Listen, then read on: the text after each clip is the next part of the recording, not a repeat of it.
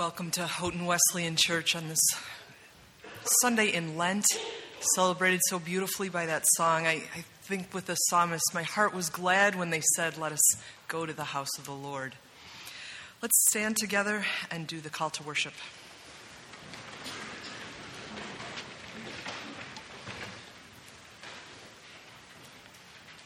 Let us worship God, who reconciles us to himself through Christ.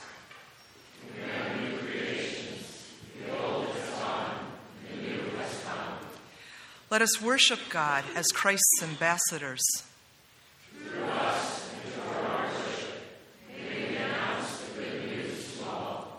Let us worship God in spirit and in truth. God, redeemed, Let's pray.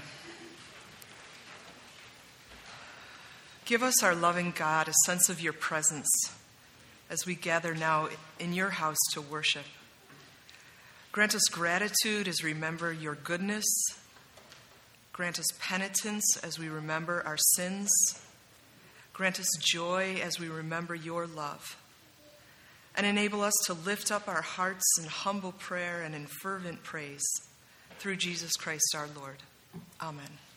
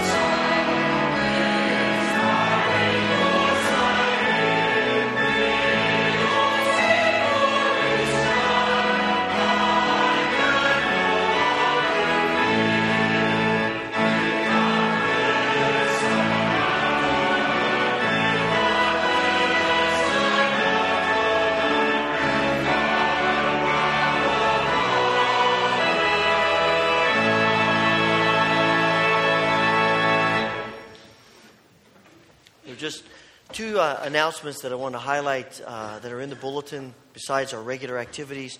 Next Sunday is Palm Sunday, and children will be uh, carrying in palm branches. You see information about that to, for children to be involved. And also, uh, two weeks from today is Easter, and we'll be baptizing people Easter morning as we have done for many years. If you would like to be baptized, uh, please let me know today or tomorrow. We'll be having a class later this week. Before you're seated, take a moment, share a word of greeting with others who are here in worship today.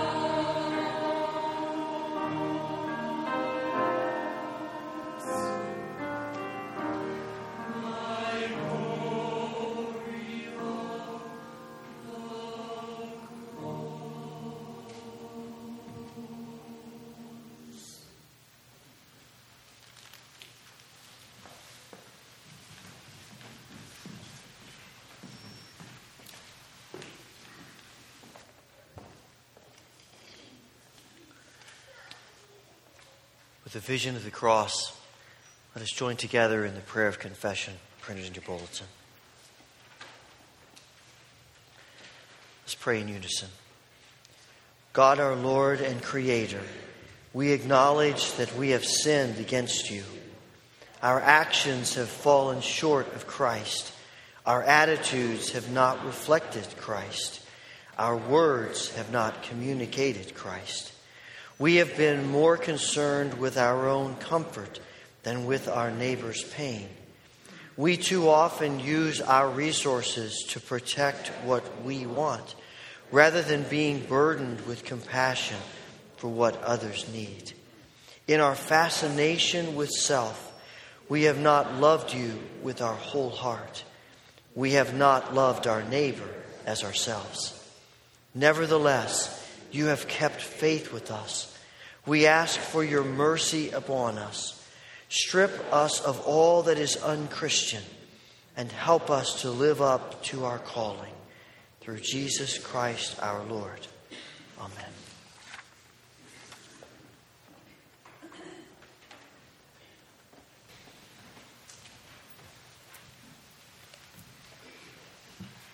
The Old Testament reading is found in Psalm 51.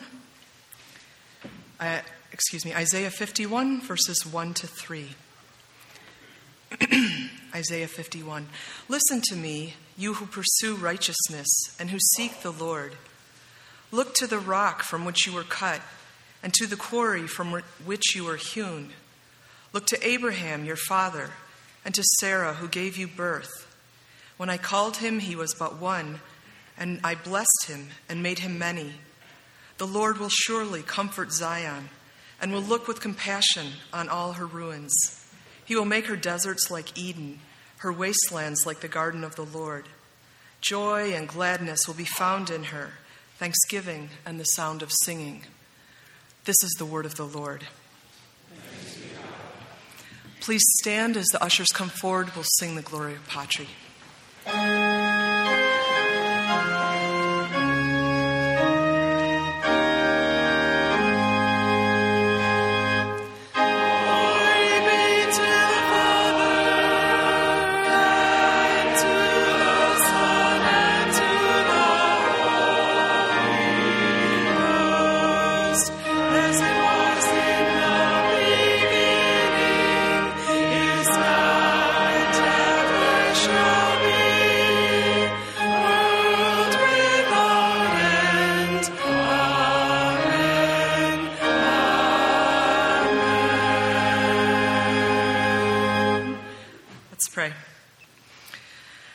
Loving God, you've blessed us in so many ways with health to be here, with spirits open to you, with uh, the wherewithal to live in this place, in this time.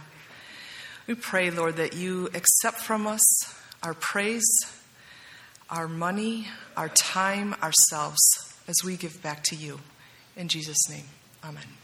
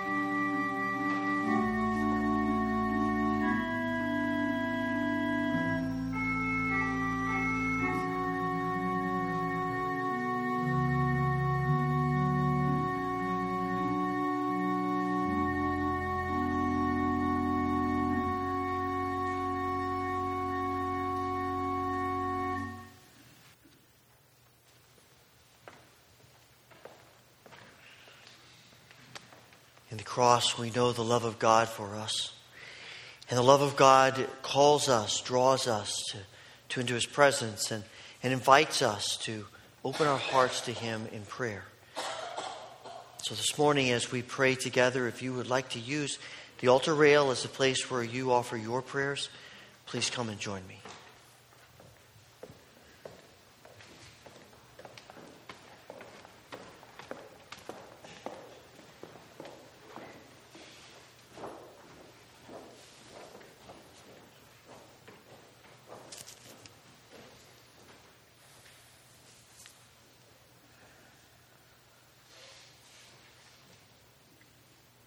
O sacred head now wounded, with grief and shame weighed down, now scornfully surrounded with thorns, thine only crown.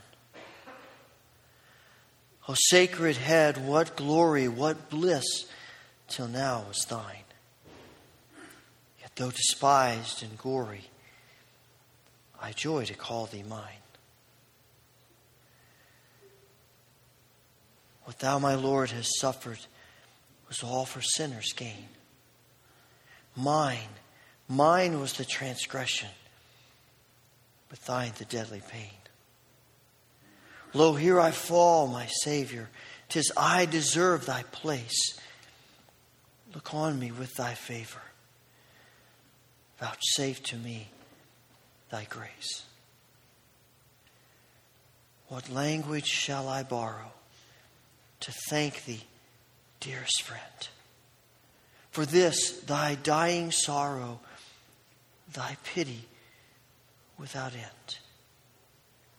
Oh, make me thine forever. And should I fainting be, Lord, let me never, never outlive my love to thee.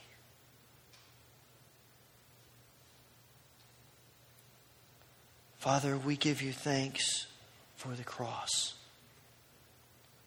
for all that it means that Jesus has come and been lifted up to death. We know that you love us. We know that you are with us, and we hear your call to come and to pour out the burdens of our hearts to you in this moment of silence, hear our prayers.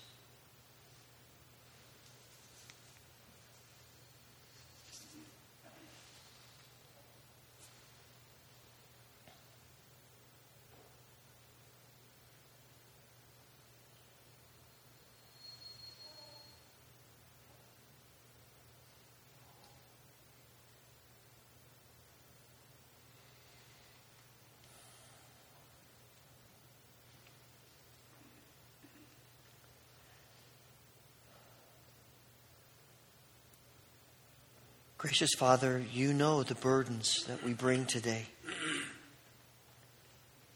Praying for those who grieve, for those who are in need of healing, for relationships that are fractured and broken, for feelings of anxiety and fear about the future, for all of the ways in which we struggle as human beings in this world. For all of the hurts and pains, we lay them before you and we ask for your healing, for your grace, for your mercy in each one of our lives and those for whom we pray. We pray for our world, a world that is lost, drifting in a sea of violence and war and hate and fear and anxiety, and people who are refugees, people who have not even the basic necessities of life, people who have been abused and abandoned and disregarded and know nothing of your love. We pray, Father, that you will pour out your Spirit and that you will, through your people, communicate your love to a world of great need and bring change to our world. Father, we pray for Pope Francis as he embarks on this new task of leading the Catholic Church. Fill him with the Spirit of Christ. We pray, Father, for the leaders of all the various denominations of your church around the world. And we pray that the leaders would be filled with the Spirit of Christ. Father, thank you for hearing our prayers. Thank you for your love and mercy upon us. Make us continually aware of your goodness. And we ask all of this through Jesus Christ, remembering the prayer that he teaches his disciples to pray Our Father who art in heaven, hallowed be thy name. Thy kingdom come, thy will be done on earth as it is in heaven. Give us this day our daily bread, and forgive us our debts as we forgive our debtors. And lead us not into temptation, but deliver us from evil. For thine is the kingdom and the power and the glory forever. Amen.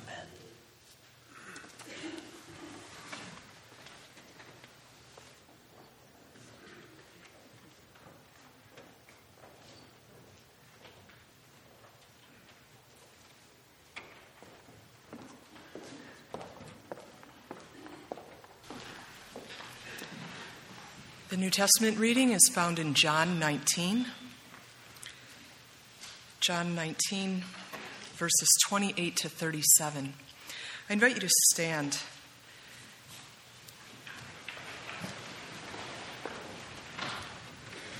Stand with humility before the truth of Jesus' life for us. Later, knowing that all was now completed, and so that the scripture would be fulfilled, Jesus said, I am thirsty. A jar of wine vinegar was there, so they soaked a sponge in it and put the sponge on a stalk of the hyssop plant and lifted it to Jesus' lips. When he had received the drink, Jesus said, It is finished. With that, he bowed his head and gave up his spirit.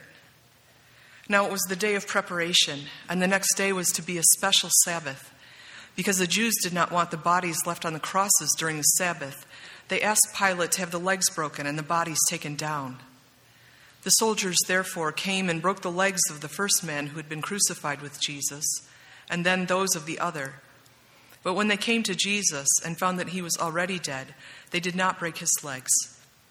Instead, one of the soldiers pierced Jesus' side with a spear, bringing a sudden flow of blood and water. The man who saw it has given testimony, and his testimony is true. He knows that he tells the truth, and he testifies so, so that you also may believe. These things happened so that the scripture would be fulfilled. Not one of his bones will be broken. And as another scripture says, they will look on the one they have pierced. This is the word of the Lord.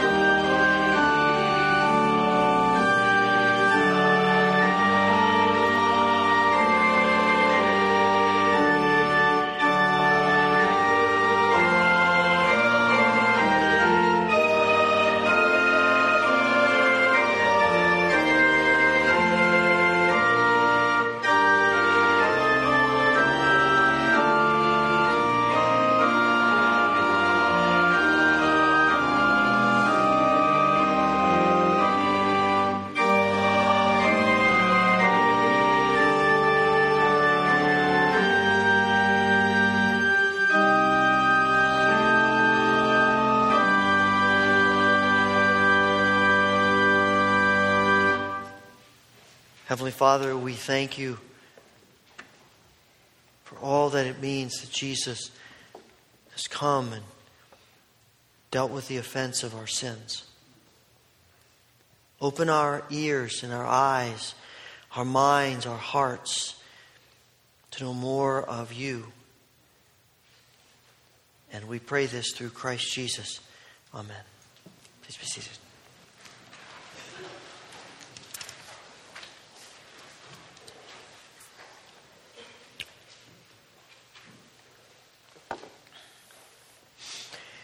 If you've ridden in a car with me for much time, you would know that I'm not a real patient driver.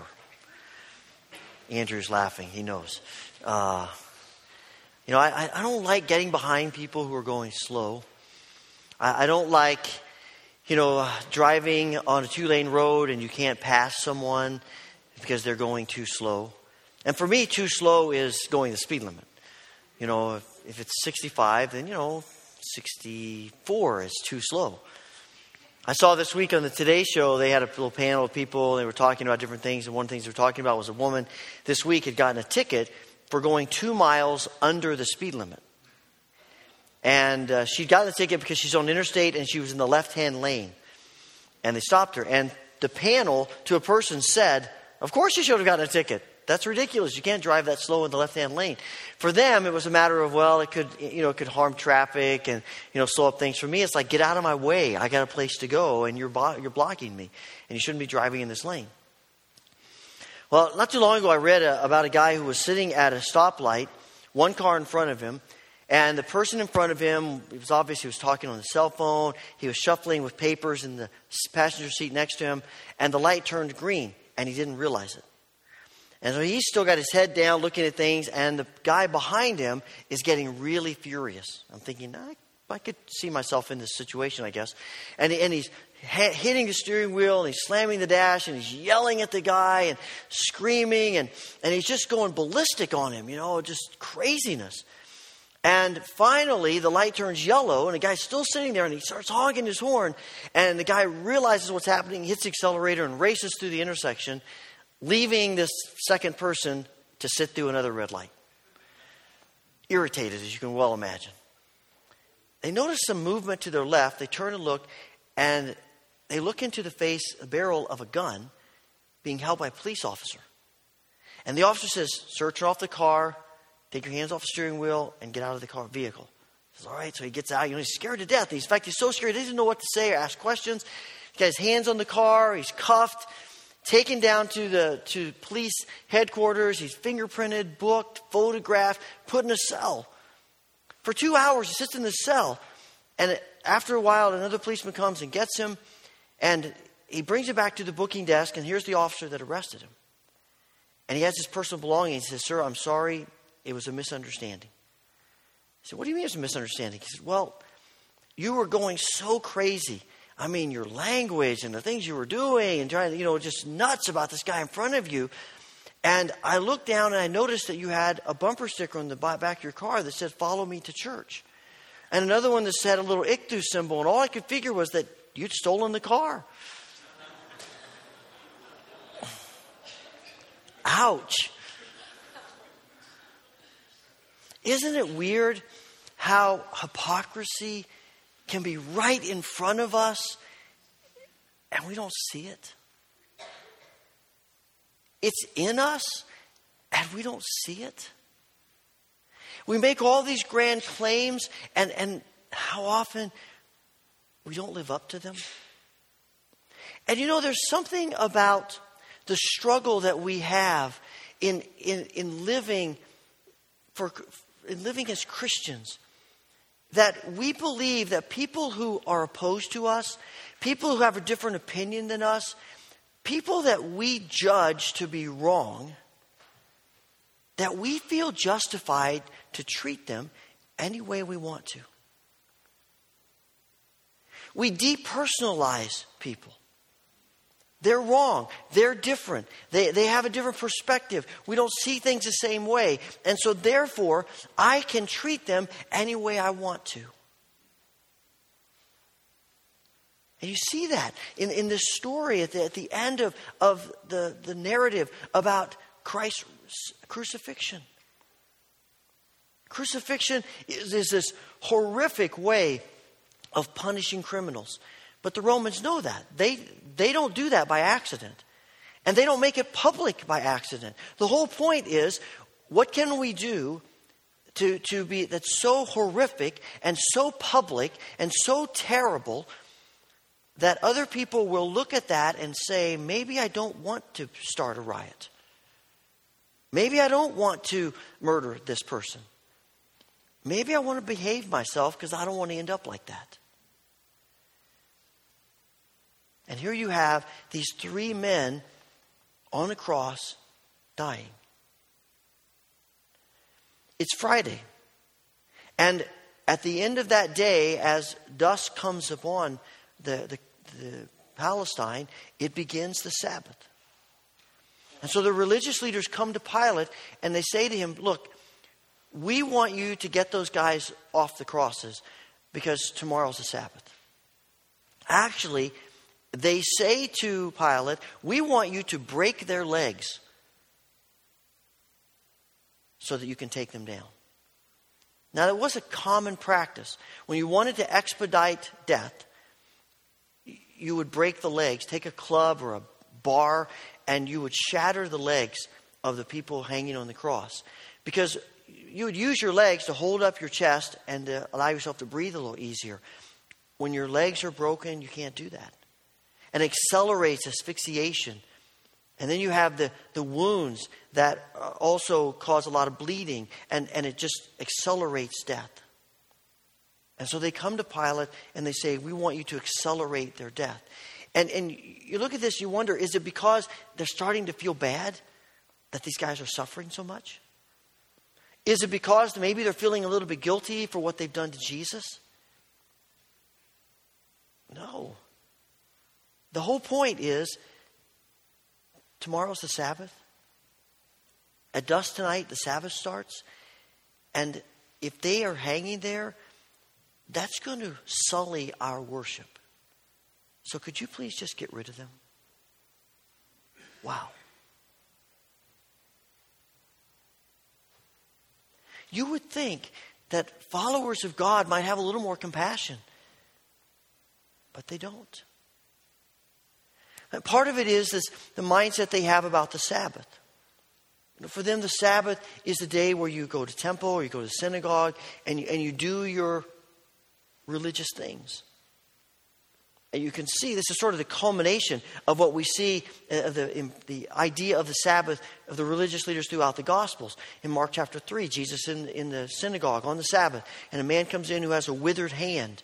And Jesus looks around and says, So is it right or wrong to heal on the Sabbath? Is it okay to do good on the Sabbath? And religious leaders don't say anything. So Jesus heals the guy, and Mark tells us that from that moment on, they start plotting to murder Jesus because he healed someone on the Sabbath. Luke 13, Jesus again in, in the synagogue on the Sabbath, and a woman comes in who is crippled. She's been bent over, cannot stand up straight for 18 years. 18 years. And Jesus heals her. And the response of the synagogue ruler is, You can't do that on the Sabbath. You got six other days to do that kind of stuff, not on the Sabbath. What he really is saying is, the Sabbath is for worshiping God, not for helping people in need. And here you see the culmination of their mindset.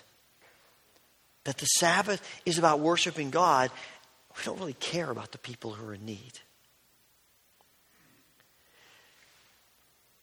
But here's the truth that all of us have to face. We struggle about being compassionate toward people that we believe are wrong, that we believe are making bad decisions, that we believe are harmful to society.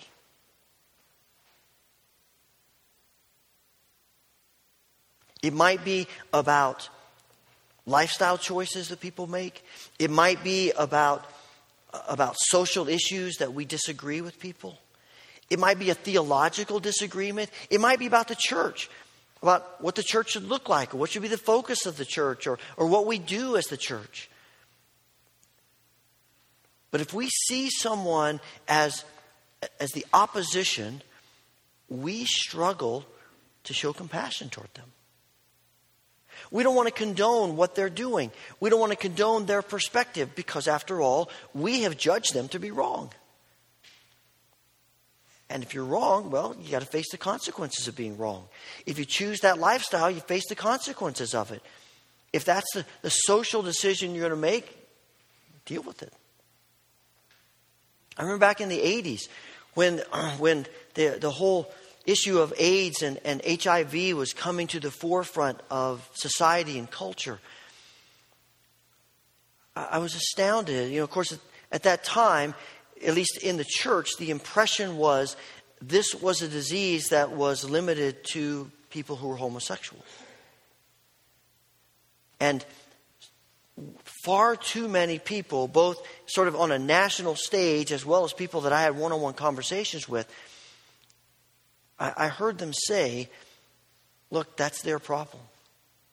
And, and they were vehemently opposed to AIDS research, to doing things to help them.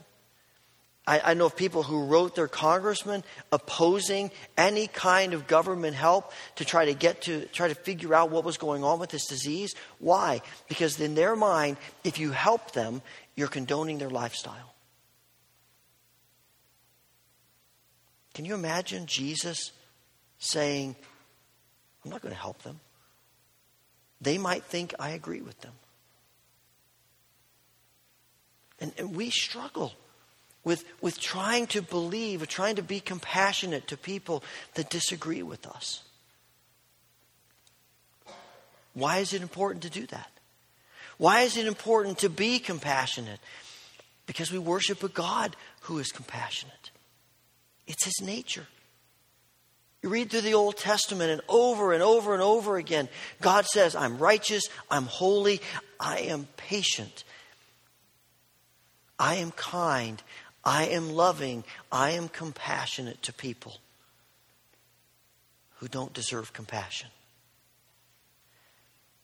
The prophecy from Isaiah we read today, the context of that is that he's talking about how Israel has rejected God and they are going to be punished for that and go into exile. And then God comes to them through the prophet and says, But I am going to look with compassion upon your ruins and I'm going to restore you and I'm going to bring joy back to you. Do they deserve that? Of course not. They've rejected God completely, and yet God is compassionate. In Matthew 9, Jesus is, it says Jesus looks out and he saw this crowd, this multitude of people, and he had compassion on them because they were harassed and helpless like sheep without a shepherd. These people who are going off, doing their own thing, going their own way. Jesus doesn't say, hey, those are the consequences. That's what happens when you make those kinds of choices. No, he feels compassion for them and he goes to them and he heals them and teaches them and loves them because that's the nature of God. And you and I are called to that same nature, to that same response. And it doesn't mean that we are throwing out the truth. Not at all. We hold to the truth.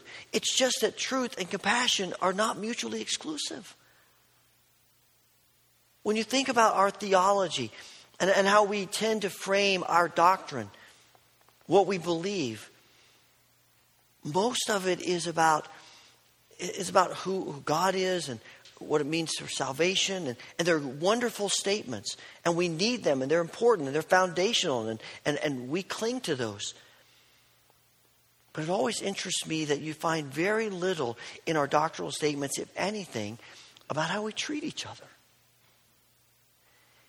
It's as though we believe that, that how we treat each other is, is completely contrary. It's, it has no, no bearing on what we believe. And the reality is, how we treat each other, it's not just peripheral to our doctrine, it is central to our doctrine because it's central to who God is. But we are so good at separating those things, of saying, well, we believe this, and because we believe this, if you disagree with that, then I can't be compassionate to you. And we're wrong. It doesn't have to happen on a grand scale. It doesn't have to be about the great social issues of the day. In fact, often it is proven and it's seen most clearly in just the daily stuff that we do. It's about coming together for worship and letting that affect how we live when we leave this place. And it's understanding that worship is not just getting together as a group of people, it is also about life compassion when we're not together as a group of people. We need to come together. It's important for us to come together. Worship is essential to our lives as Christians. The call is that worship would go with us. And I think the reason we have a hard time loving people out there and being compassionate to people out there is because we're not real good about being loving and compassionate in here. We come to worship, our natural human nature is self centeredness. We come and think, I want what I want. I want us to do what I want to do. I want it to feel like I want it to feel. I want it to be shaped the way I want it to be shaped. And then we wonder why, when we go out in the world, we struggle so much with being self centered. And the way to be different out there is to be different in here. To be different people when we come to worship, to let worship change us, and to come to worship with a sense of self sacrifice and surrender instead of self centeredness. That's hard. It goes against the grain of what's natural to our human nature. But it's the Spirit of Christ in us. And as I said, it doesn't happen to have to happen on a grand scale. It can be about small things. In fact, it often is. I don't know if you if you saw this a month or so ago of this thing going around the internet of a pastor I think it was in uh, Kansas City, that was out to eat on a Sunday after church with a group of eight people, and um, she was paying the check. And as often happens when you go to a restaurant, you have that large of a group, they just add the gratuity to your check. So she gets her check and looks down, and it says, gratuity added 18%. And she wrote a note on the check that said, I give God 10%, why should I give you 18? And zeroed out the tip line and handed it back to the waitress. Well, another waitress saw it, took a picture of it with her phone, posted it on the internet, and it went viral. I, saw it all over the place, and you probably did as well. To add insult to injury, she called the restaurant when she heard about this and demanded that the waitress be fired.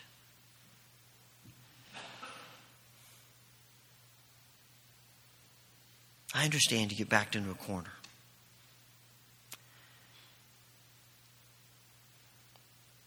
But something about that, you know, it, it's the struggle of our hearts. It's sad, but I, I read this, I talk to people who have worked in restaurants.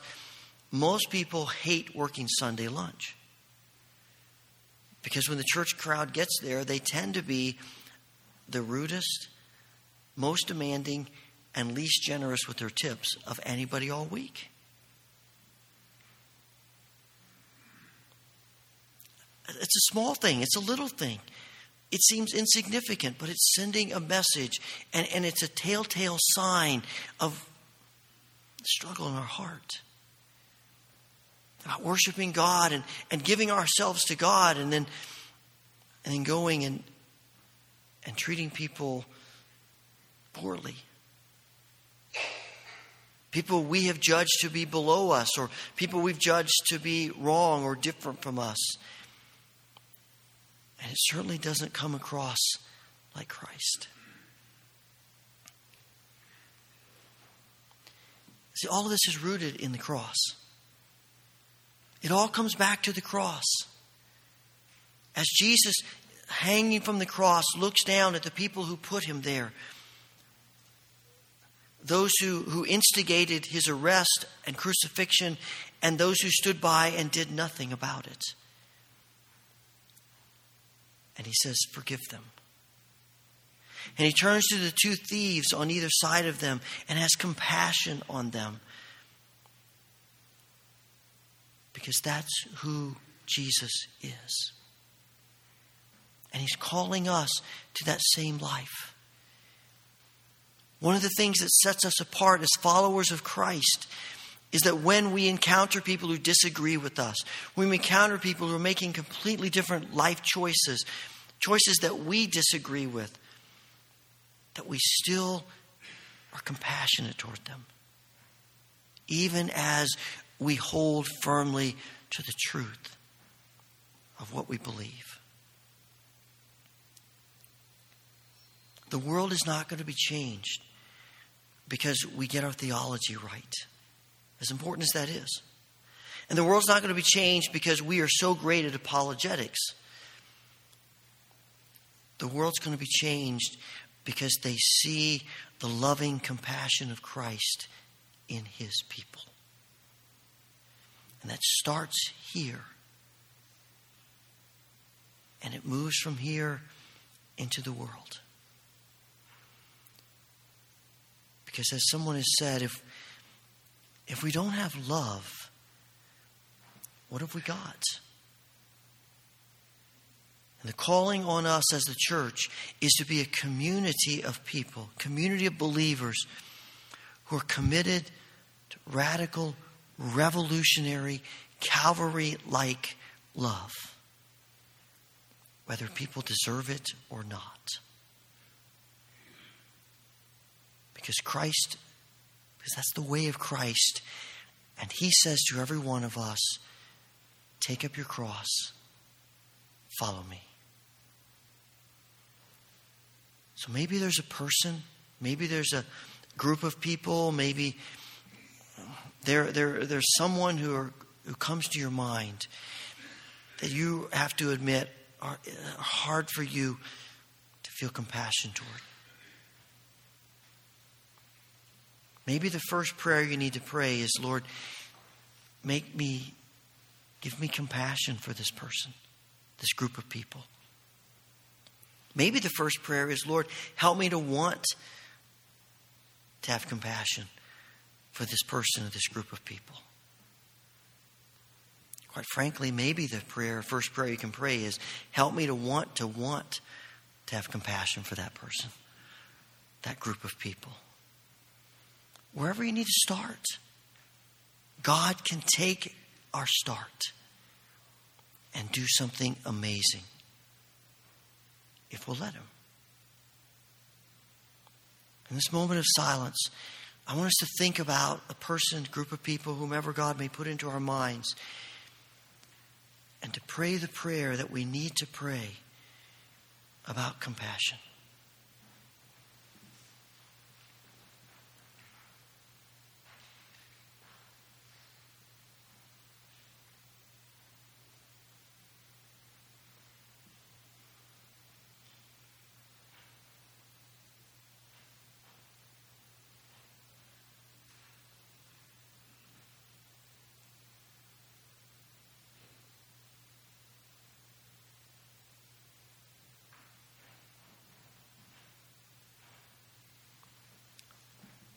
Father, thank you for your compassion to us who are so undeserving.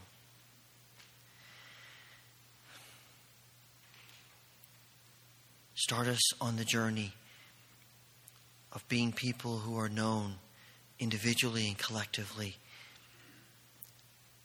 as people of compassion in the Spirit of Christ, in whose name we pray. Amen.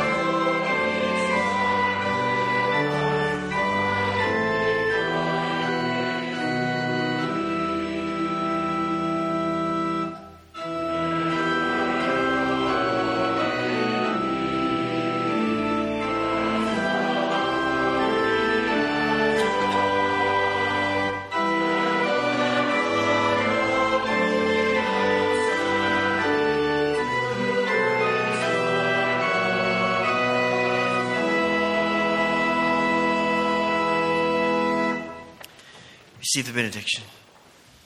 May the Lord bless you and keep you. May the Lord make his face shine upon you and be gracious unto you. May the Lord turn his face toward you and give you peace. Amen.